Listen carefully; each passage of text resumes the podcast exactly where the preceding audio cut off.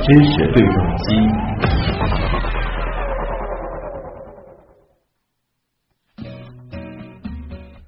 随着人工智能的快速发展，各式各样的机器人开始进入到我们的生活当中。那么，如果将机器人和人本身结合起来，生化人是否也会变为现实呢？四十多岁的罗伯斯宾塞是加拿大的一位纪录片导演。在很小的时候，他因为调皮弄伤了右眼，也因此失去了右眼的视觉功能。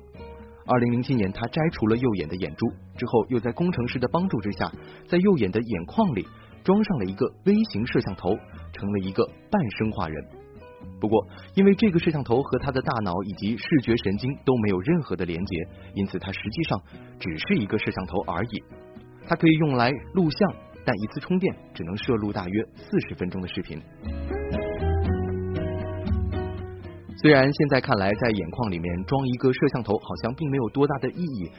因为它并不能真正的去帮助到失明的人看到。但至少这是一个新的思路。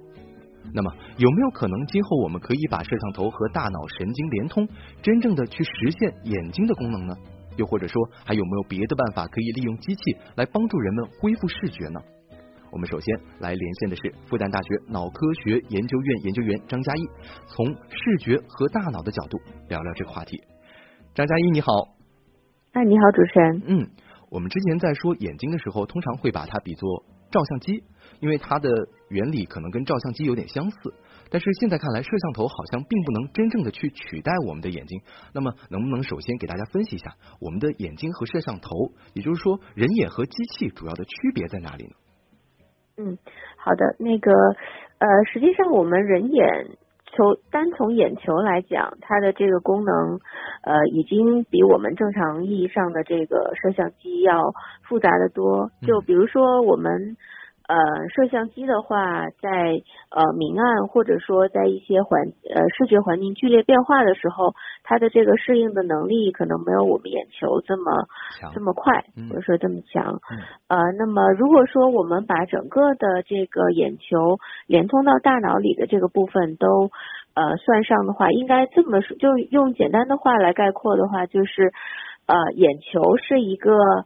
呃，性能很非常好的一个摄像机，而我们眼球加上大脑，我们的视觉系统呢，它是一个呃，就是说摄像机再加上和很多的我们的情感、我们的呃，甚至我们的运动的状态，我们整个人的很多生理功能都有联系的这么一个系统。嗯，所以呃，所以可以说是呃，我们。视觉系统可以说是摄像机再加上一个生物的脑，大概这么一个概念。对，你刚刚提到情感的这部表达啊，我就说，我就想到就是我们的眼睛还会流眼泪，这就是摄像头所不能做到的。是是。那咱们来开个脑洞哈，就是有没有可能我们把摄像头和我们的大脑连起来呢？有没有这种可能性？呃，实际上是呃，从这个视觉修复的角度来说，实际上现在已经有很多这方面的尝试。嗯。呃，那么呃，这些尝试呢，主要是在这个盲人的这个呃中间去实现的。那么主要是分成两种，一种呢，它是一些。呃，微型的光电二极管的阵列，那么呃，就是用通俗的话来讲，就是说它就像一个就是呃高分辨率的感光材料，然后呢就可以把它植入到你的眼底。那么这个呢是呃美国和欧洲有三个公司分别已经开发了类似的用于呃为盲人恢复视觉的这么一个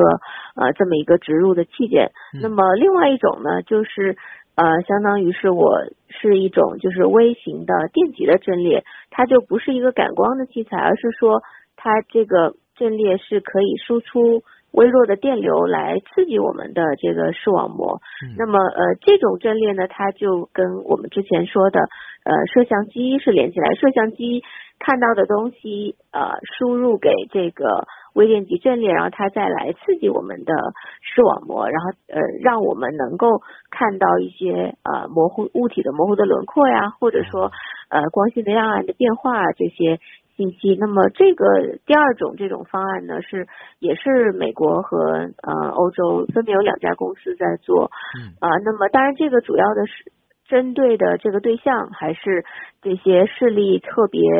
呃，受到创伤以后有特别大的损害，或者说甚至是失明的人。嗯，那在这项技术上面，他们要去把摄像头跟大脑连接起来，这个的困难在哪里？会遇到哪些困难呢？呃，实际上这里面有两种方案，一种方案就像你说的，把摄像头直接跟大脑连起来，就是我这个。微弱的刺激电极直接把它植到大脑里面去，那么这个是是有有有一个公司在做，甚至有那个盲人的病人已经通过这个来说恢复一部分的视觉。那它主要的难点就在于，因为我们大脑是一个很复杂的系统，所以呢，就是说当你在刺激的时候，你可能只能说从方位上或者说强度上去稍微有一些变化。那用这种方案来让我们能够看到一些更。更精细的这些亲属的东西，可能就会难度比较大，因为我们本身对大脑的认识还是不是那么啊这么深入。对。那如果说那刚刚你提到有很多公司其实已经实现了这样的一个探索，或者说一种尝试，那如果可以实现的话，是不是我们还得看所接受这个芯片或者是这种呃？改造的这种呃病人，他们是不是还得看他们具体的受损的部位呢？呃，对，确实是这样，因为我们视觉系统里面有有很多种不同。如果说他整个眼内的视网膜整个受损，比如说视网膜脱落了，然后呃导致他失明的话，那么在这种情况下，我们就必须要采用就是直接去刺激他的视神经，或者说大脑视呃视皮层的这种。呃，这种方法。那么，如果说它是呃视网膜里面的呃负责感光的那部分的细胞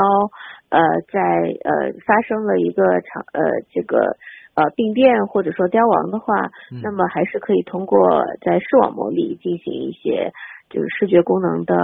呃恢复来来完达到这样一个目的。所以，确实就像你说的，呃，它。这个视觉功能的受损，它有可能发生在这个整个视觉系统的，就是不不同的部位。那么也有相应的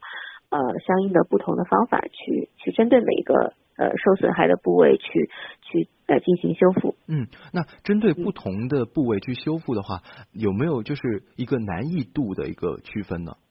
比如说视网膜可能是稍微相对来说相对容易一些，是吗？对，嗯，从难易程度上来说，视网膜是呃相对来说最简单，因为其实就你可以用很高分辨率的这些呃电子的这些啊器材或者说这些器件就可以去恢复它。那么呃如果说是它呃前面眼眼球没有办法去恢复之后，到脑大脑的话。就涉及到一个，如果植入这个器件的话，就需要做一个开颅的手术。那么对大部分的这个病人来讲，就除非这个是对他的生活有一个就是影响非常大的情况下，嗯呃，这个他才会考虑去用呃通过开颅的手术来来来做这么一种视觉恢复的这么一种。情况，所以确实存在你刚刚说的这种这种情况。嗯，那比如说，如果是视神经损坏的话，它那个恢复起来会比会有什么样的难度吗？呃，视神经损坏的话，它主要的难度是在于，一旦视神经损坏，它会使得呃。比如说你原来眼球是好的，然后你视神经受损以后，呃，眼球里面的这些细胞也会慢慢因为视神经受损了，也会慢慢开始凋亡，会会变差。那么，所以在这种情况，就是视神经的受损，实际上相对来说对它的这个视觉功能的这个打击可能会更大一点，因为呃，这个视神经它本身要要重新长回去。呃，对于成年人来讲，几乎是不可能的。那小孩来讲，他相对来说，呃，神经恢复的能力还好一点。那么，但是总体来讲，视神经如果受损的话，呃，相对来说恢复要要困难一点。嗯，那我们知道，现在对于听力障碍的人群，可能现在有人工电子耳蜗这样的产品。那么，对于失明患者，其实有没有类似的仪器或者设备可以帮助他们去看到呢？呃，对，就像我刚刚提到的，就举举几个例子吧。波士顿有一个呃，有一个叫就是视网膜呃视网膜植入呃呃 project 这么一个这么一个项目。那么另外在美国加州也有一个叫它叫是第二视觉，就是说呃它它同样也是一个呃医疗方面的这么一个。呃，器件，所以它有一点类似于人工耳蜗，就是说它可以通过这些医疗的器件来帮助这个失明的病人来恢复视觉。当然，这个其实也要看每一位病人他的病情的发展情况，以及他这个呃哪一种治疗方案更适合他。那么，对于呃呃另外一个方面呢，就是说通过一些辅助的方法啊，比如说药物啊，或者说是一些营养因子。去使得这个它的这个退化可以尽量的减慢，这是另外一种策略。嗯，那刚刚您提到的，就是像是一个人工视网膜这样一个概念，对吗？对。那它在使用的过程当中，能够让失明的患者恢复到之前的一个完全正常的状态吗？嗯，从目前来看，如果说是完全失明的病人，他本身。他的大脑要接受，就是说这个人工视网膜传过来的信号，他可能也需要一部分呃一定的时间。那么另外一个方面就是说，呃，人工视网膜它的这个对光的敏感度和清晰度的感知，肯定和我们正常的视网膜的差异还是比较大的。嗯。呃，所以从一定意义上来说，人工视网膜能够让完全看不见东西的病人看到一些。东西的轮廓或者光暗，但是让他去呃分辨，比如说人脸呀，或者说是一些更加细微的这种呃物体的差异，可能相对来说，从目前的技术来讲，难度要更大一些。嗯，那除此之外，还有没有其他的方法或者是途径，可以在一定程度上的帮助失明的患者去恢复视觉呢？呃，对，呃，一个是就像我刚刚提到的，通过这些药物的辅助的方法，让他能够。减缓他的视力的呃衰退。那么另外一个方面呢，就是现在也是有很多尝试的，就是用干细胞的方法。也就是说，我从你的呃自身的身上获得你的干细胞，那么这些干细胞具有分化成身体不同组织的能力。那么最理想的状态就是说，你可以通过干细胞能够恢复。呃，视网膜里面的一部分的细胞，或者说让它重新生长出来，甚至说，呃，讲的科幻一点，就是说我通过干细胞能够长一个新的视网膜，就是你除了你自己的细身上细胞长出来的这么一分化出来这么一个视网膜的组织，那么这个当然是一个是最最理想的阶段。当然，这些新的组织怎么样和原来的这些视神经，包括。整个视觉系统结合起来，包括它的安全性和可操作性，现在还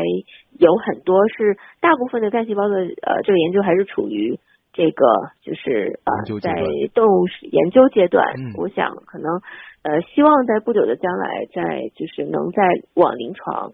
呃就是更加推进这个在临床上的应用的治疗。嗯，好的，谢谢张嘉一。啊，我们也是一起期待啊，未来有更多的可能性，让我们的失明的患者或者说我们视力障碍的人群能够有更多的治疗的方法。谢谢，嗯，是的，嗯，好，谢谢，谢谢主持人。那么我们从脑科学的角度了解了之后呢，我们接下来再换一个思路，机器究竟可以从多大的程度上面去修复人体缺失的这种功能呢？生化人是否真的可以变成现实？而目前机器人和人的结合。已经有了哪些应用呢？大家如果有一些想知道或者是想了解的问题，也可以在我们的阿基米德那个新闻实验室的社区当中跟我们进行互动。接下来我们来连线的是资深 IT 人、软件工程师龚猛。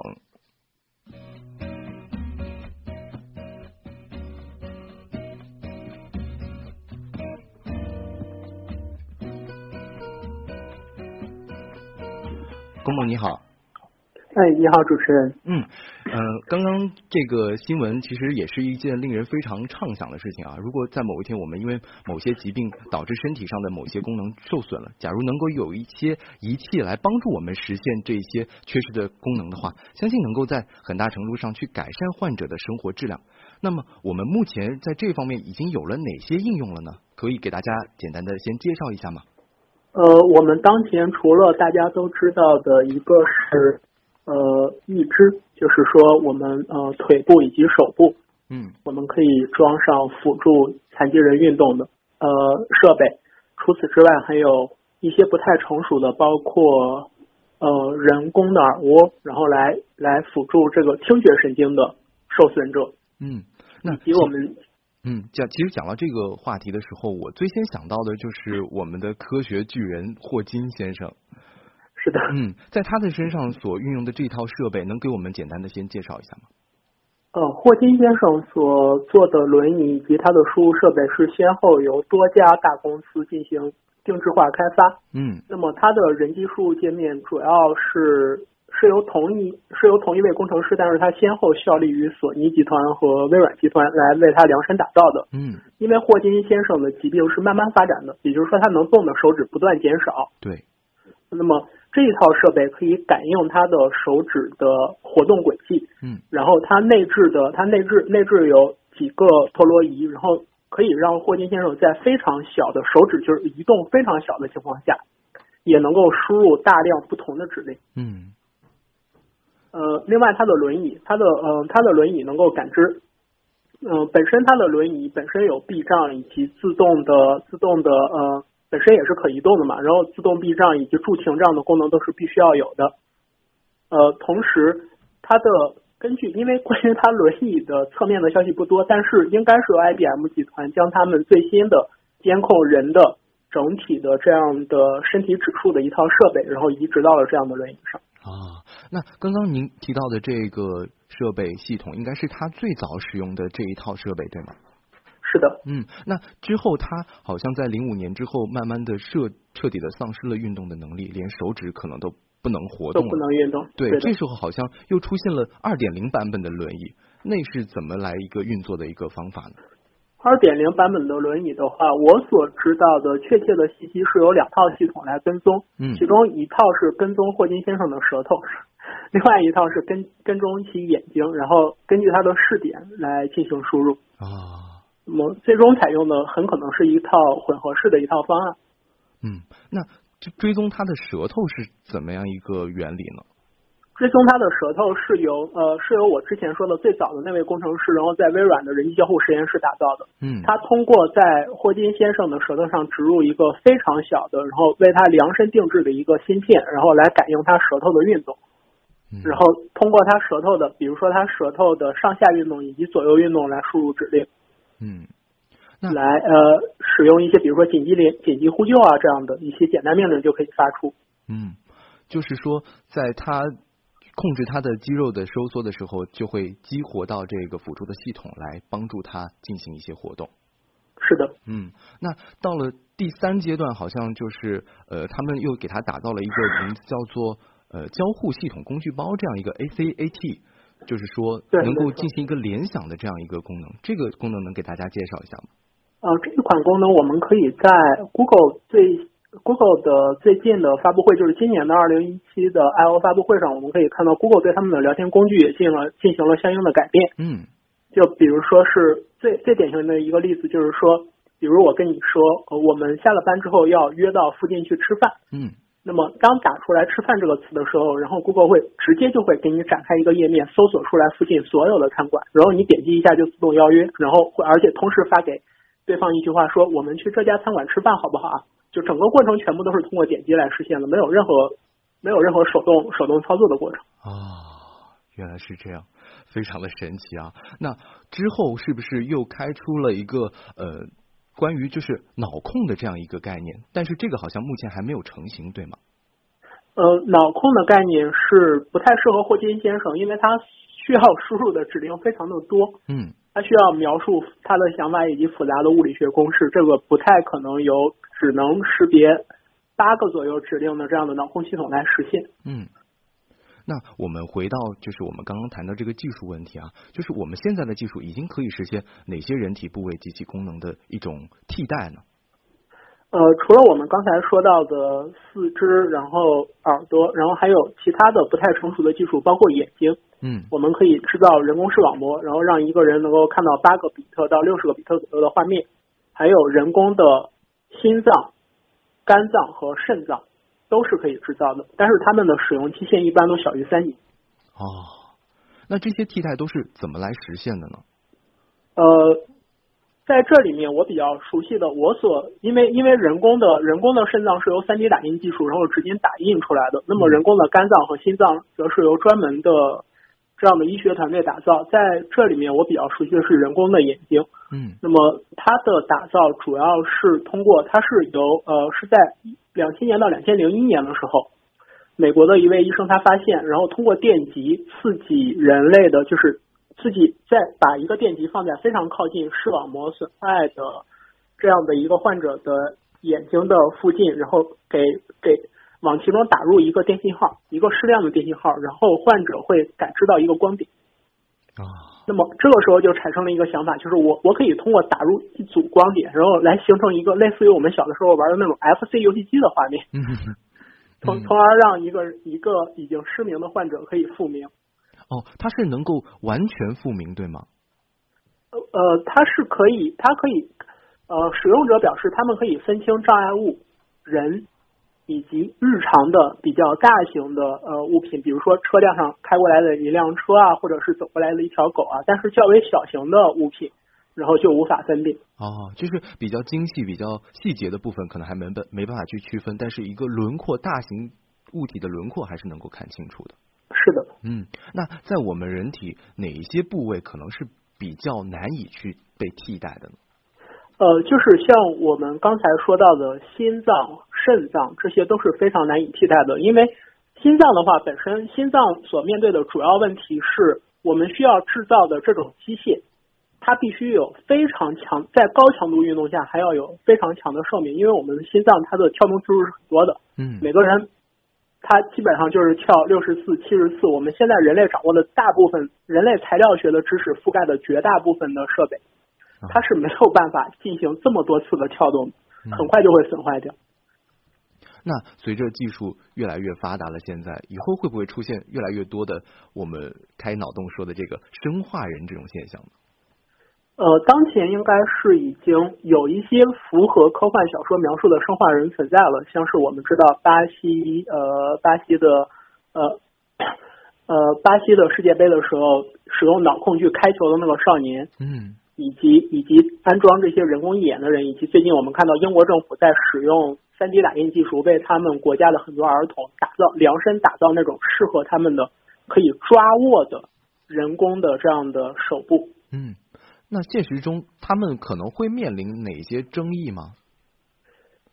这个在这个阶段面临的争议是比较多的。首先，第一点是用户的隐私问题。像如果我我打我为您打造了一款，就是为我们为我们为某些呃呃盲者用户打造了一款义眼的话，我会不会有黑客嗯然后侵入进去，然后偷看他的隐私？这是第一个问题。第二个问题是由法学界提出的。法学界提出，比如说我们假设说有一个成年人，嗯他安装了一个人工义肢，然后他在切菜的时候挥刀，然后砍伤了旁边的另外一个人，比如说是来的客人。嗯这个时候，按照一般的法学观点，这个时候他是要上法庭被告的，但是他可以说这个不是我干的，这是我安装的这个义肢出了程序 bug。哦，这样就有一种抵赖的感觉了，耍无赖。是对，这个就这个在法学界，这个是法学方面非常难以逾越的一个问题。他们就是我我我如何来来区分，就是说一个人的肢体的一部分，然后和这个人分开来判刑。嗯人类历史上应该没有这样的经验。啊。那据据我了解，就是在现在实现这种脑控技术，我你你你那边的了解情况，能不能给我们一个？因为我们还是会想要这种技术能够投入到真正的商用，或者说我们普通人能够用到。但是它现在的一个呃生产的环节，能不能给我们一个就是具体的，比如说价位啊这样一种预估或者是预判？呃，在我们的不管是我们上海的复旦，还是呃还是广东理工，嗯然后都可以生产一种设备，它可以它可以监控你的睡眠信号。那么这个设备在呃在网上的售价一般是在一千六百块到三千块左右。哦，其实这个设备除了监控你的睡眠之外，就是我们可以看到它的说明书里有编程接口。对于那些掌握了脑科学以及编程知识的人来说，你可以用它识别脑部发出的四到八个指令。嗯这样子你就如果有四个指令的话，其实你就可以用它来操作一个遥控小车。就是完全靠意识操作一个车向前走、向后退、向左拐、向右拐。哦，好，所以它的价位差不多也就在大概是在两千，然后三千这个价位。嗯，相对来说还是比较容易接受的。呃，是的，主要是后面的编程环境比较复杂，而且不太稳定。嗯，好的，谢谢龚猛给我们的科普，带我们了解了一下现在哈脑机环境当中所出现的一些嗯最新的前沿的一些科学成果。